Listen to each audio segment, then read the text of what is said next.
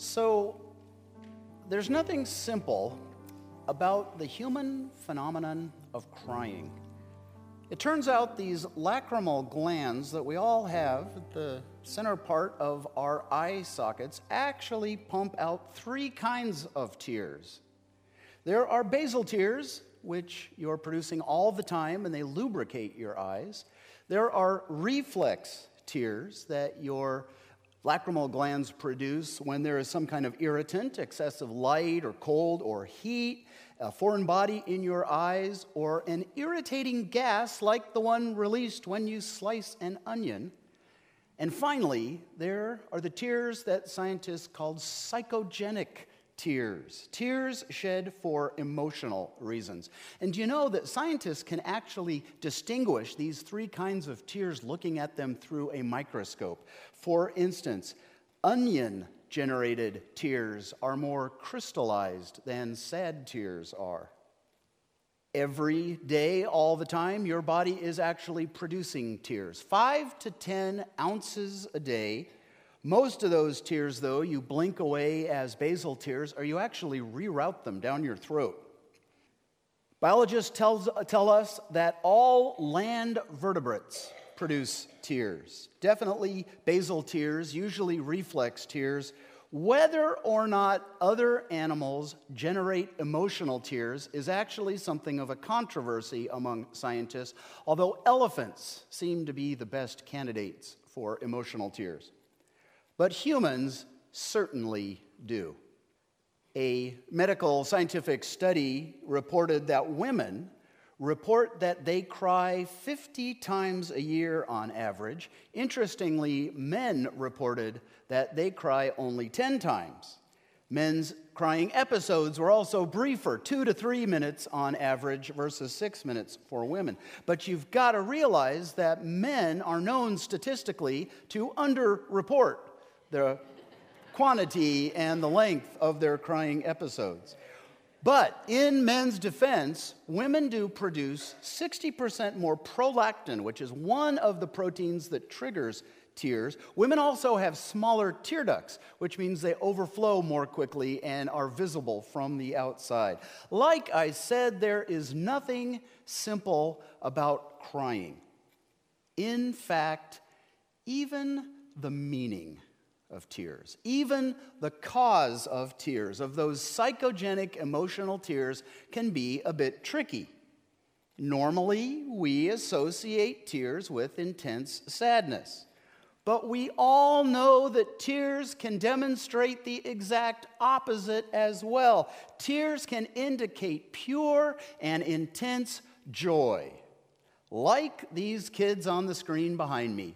These kids are bawling but they're not bawling because they're sad. In each of these cases, this child has just been surprised with the gift of a new puppy, and they immediately and spontaneously burst into tears. I actually took these from a uh, compilation video that maybe you've seen going around on, on Facebook. You can find it on YouTube if you want to. So that brings me to start with a question When was the last time that you cried tears of joy? I mean, when was the last time that you wept uncontrollably like these kids? The last time that the dam broke and the flood just flowed, and there you were crying audible, gasping, sniffling tears of joy. I honestly can't remember the last time that I did.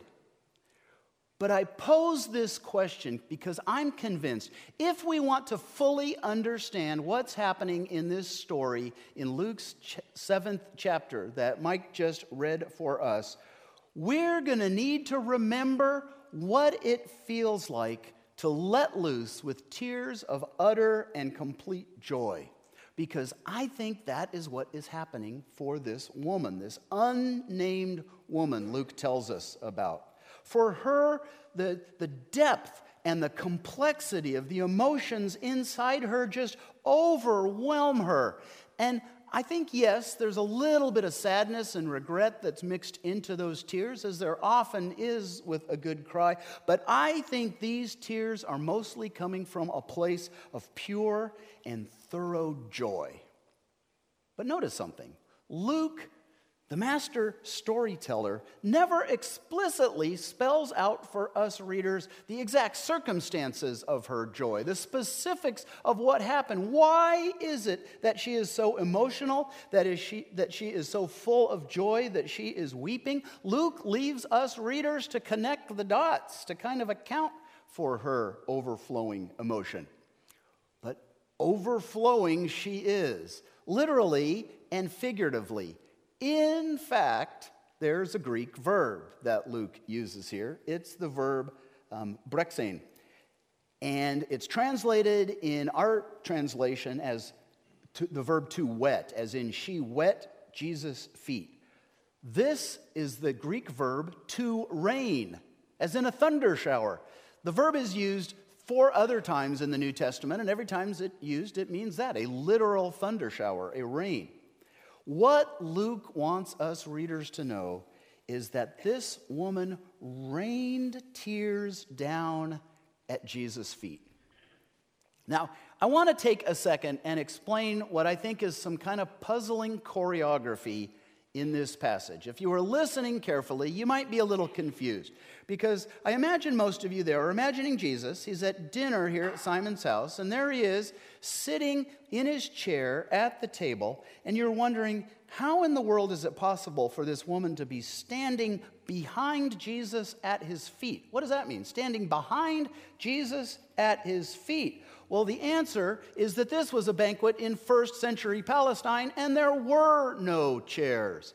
You might have caught it in the first line when Luke tells us that Jesus was reclining at Simon's table. Doesn't say that he was sitting. So I've asked Tisha to come up here. We're going to show you a little bit about what this must have looked like. So, it's the first century in the Roman Empire.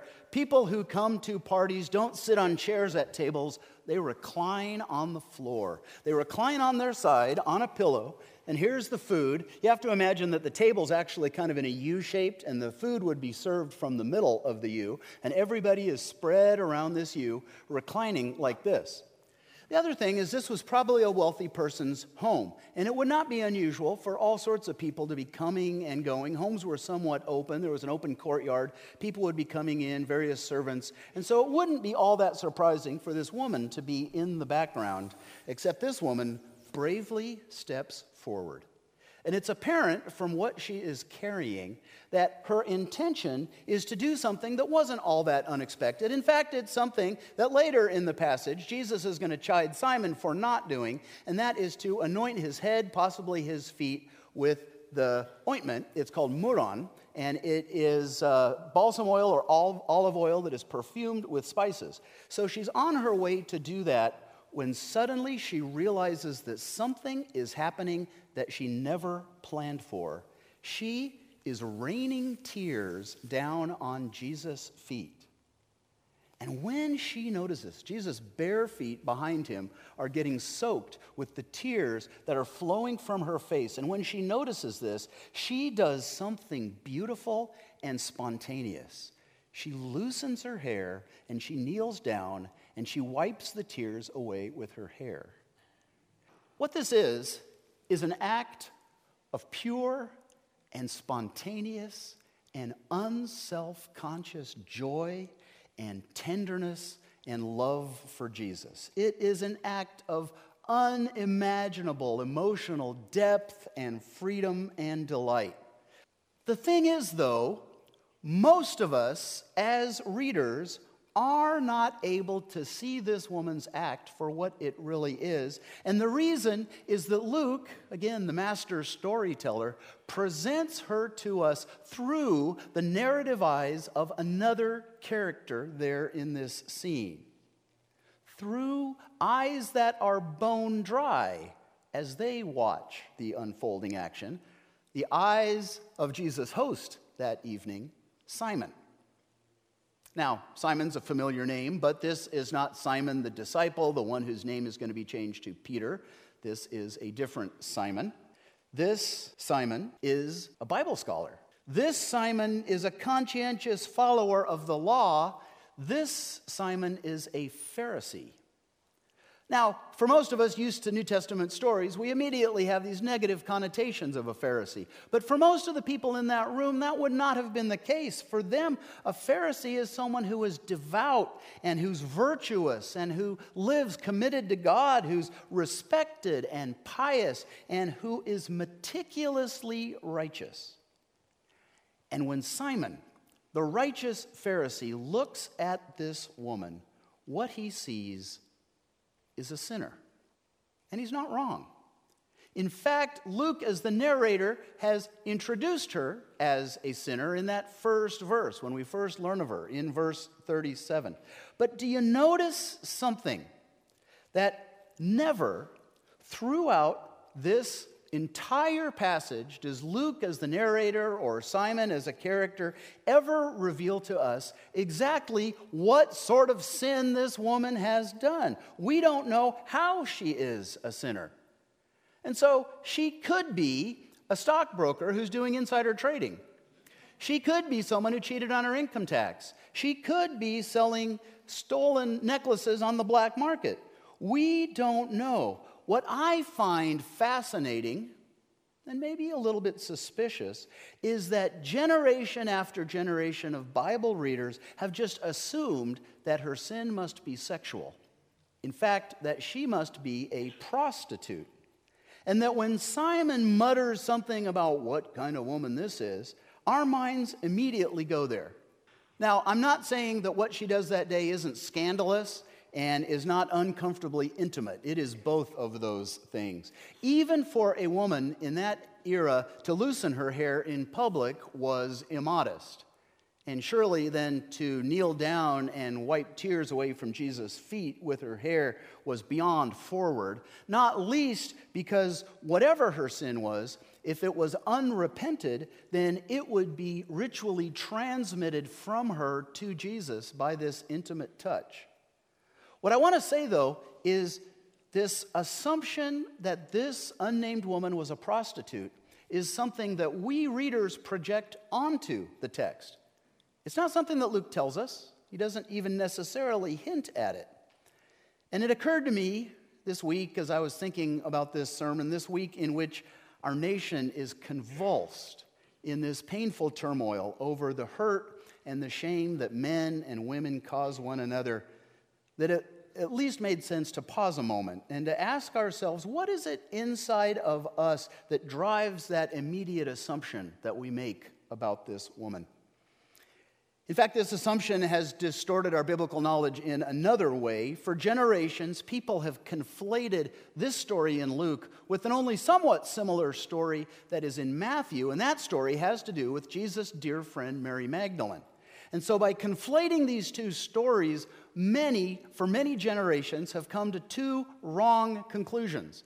First, that this story in Luke is about Mary Magdalene. And second, that if so, then Mary Magdalene must be a prostitute. Neither of those conclusions have any basis in the text. And I think in fact, that that distracts us from something bigger that Luke, as the narrator, is up to here. Something that is more personal, that is more significant, that I think is a whole lot more convicting and has the promise of transforming us. I think Luke, by showing us the scene through Simon's eyes, is luring us into seeing her the way Simon sees her in order that he can spring on us this ironic reversal. You see, tears can mean the opposite of what you can expect, but so can a story about tears.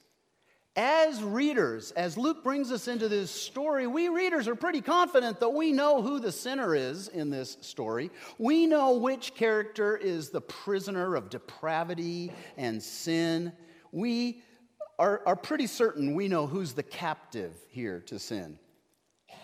But as the story progresses, all of a sudden we find ourselves unsure. Who is it who's really the sinner here? Who is it who's really the captive?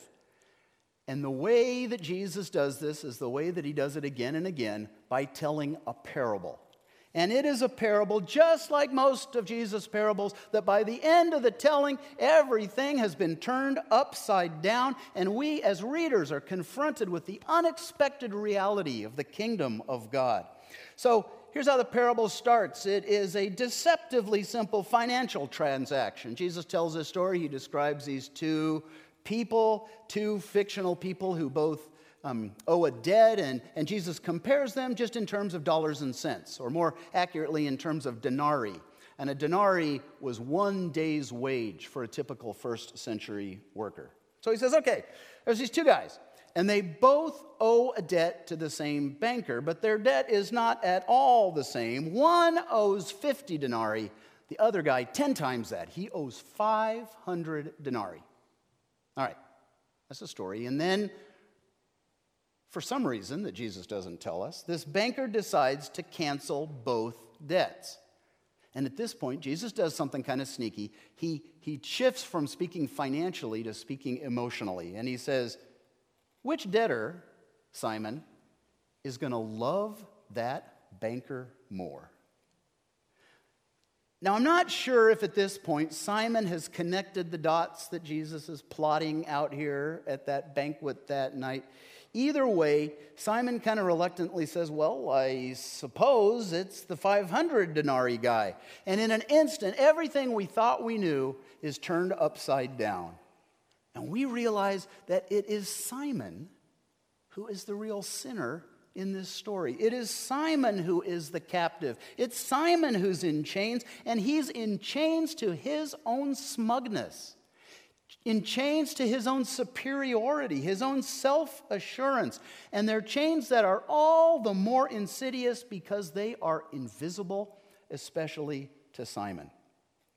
But Jesus does his best to show Simon what this parable means, what he's trying to tell them. And so he tells Simon, Look, look at that woman. Look through your dry eyes at this blubbering woman who's here in this room. You're muttering whether I know what sort of woman she is. The real question is whether you know what sort of woman she is. And from what I can tell, Simon, you cannot see it. I love how author and Presbyterian pastor Frederick Buechner puts it in one of his books, Peculiar Treasures, although You'll notice here that Buechner does accept that assumption that she is a prostitute, but I love what he says here. Typical Buechner. He says, Jesus tells Simon the blue nosed Pharisee that the whore's sins are forgiven her because even painted up like a cigar store Indian and smelling like the perfume counter at the five and dime, she's got more in her of what the gospel of love is all about than the whole ladies' missionary society laid end to end. Jesus tells Simon, Look at her. Look at her. Can you not see love that is flowing straight from the heart? It's awkward, yeah. Socially inappropriate, okay, sure, but it is authentic and it is genuine and it is beautiful to behold. And in fact, Simon, if we're having a contest about hospitality, she's just kicked your butt as Jesus turns reality upside down, we find ourselves upended too. And that's because we've been watching this scene through Simon's eyes, and we're prone to do that because that's how most of us see the world too.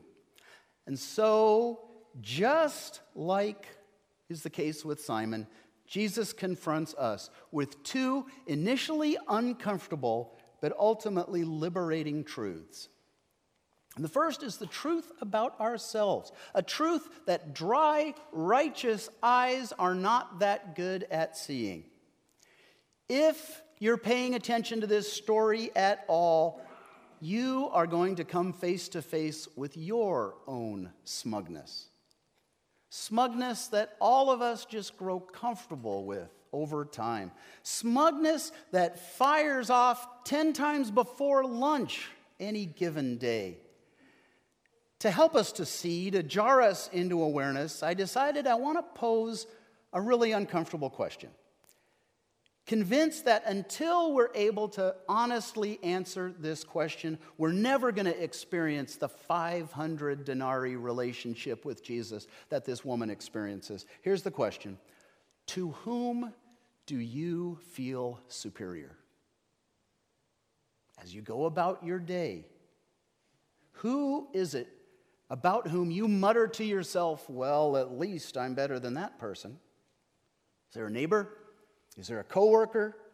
A classmate at school? Is there that beggar on the I 5 on ramp? The checker at the grocery store? Is there that man with tattoos? Is there the woman that dresses that way? That's the bad news. The second truth is a lot more positive, and it is the sheer magnitude of God's grace in Jesus Christ, the sheer scale of God's forgiveness the mind boggling vastness of just how big God's grace really is. And the blubbering tears of joy that that woman was weeping is because her sobbing eyes see and they understand this second truth. One thing we can say for certain about this woman is that she knows how much she has been forgiven. Forgiven of what? Well, Luke doesn't tell us. It could be anything. It could be anything. And I think that is Luke's point here. Luke is looking at us, and he's looking us in the eye, and he's saying, okay, which one do you want?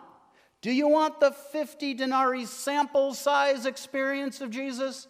Or do you want the 500 denarii, the one that's 10 times as big, 10 times as rich and deep and liberating, the one that causes uncontrollable tears of joy raining down unleashed? And the difference is what you choose to see when you look in the mirror. Do you see a pretty good person for whom God's given just a little bit of a boost? Or do you see a sinner, astonished at the sheer scale of God's grace in Jesus Christ? You decide, Luke says. But remember, whoever's forgiven little loves little. Last Sunday, I had the privilege of teaching the first class of our new member class, our fall new member class. I was across the hall during the 11 o'clock hour. And as I always do when I have that first class, I, I tell a, a simple story of the gospel, and then we talk about growing in our faith. And I, I want to have a simple diagram that I present that uh, explains what does it mean to grow in faith. So I have this diagram, and it has two components. Each component is an arrow. And the first arrow hopefully goes up, and it indicates our increasing awareness of God's love for us, such that day by day and week by week and year by year, we find ourselves saying, Wow, I thought I knew how much God loves us, but it is even more. The other component, hopefully, goes down and down, and it is our discovery of our need for God. And so that again, week by week, month by month, year by year, we find ourselves saying, I thought I needed God, but I had no idea. Do you see how counterintuitive this is? Any other field of knowledge, any other thing in human life is all about becoming self reliant. It's about decreasing your need. The Christian life is the exact opposite. It is about discovering more and more our need for God in Jesus Christ. And on this scale, Simon the Pharisee is way, way over on the left. He's with the little tiny relationship with God, the cheap 50 denarii relationship with God. He's self assured, he's cocky, but he never experiences tears of joy. Instead, Luke introduces us to this woman a woman whose relationship is so much deeper and so much bigger and so much richer. And she's way, way over on the right. She's making a scene, sure. She's blubbering in public, sure. But she is experiencing the 500 denarii relationship with God. May God give us eyes that because we see ourselves as we really are, we know the boundless love and grace of God, who loves us more than we can imagine. And because of that, may we find ourselves weeping tears of joy.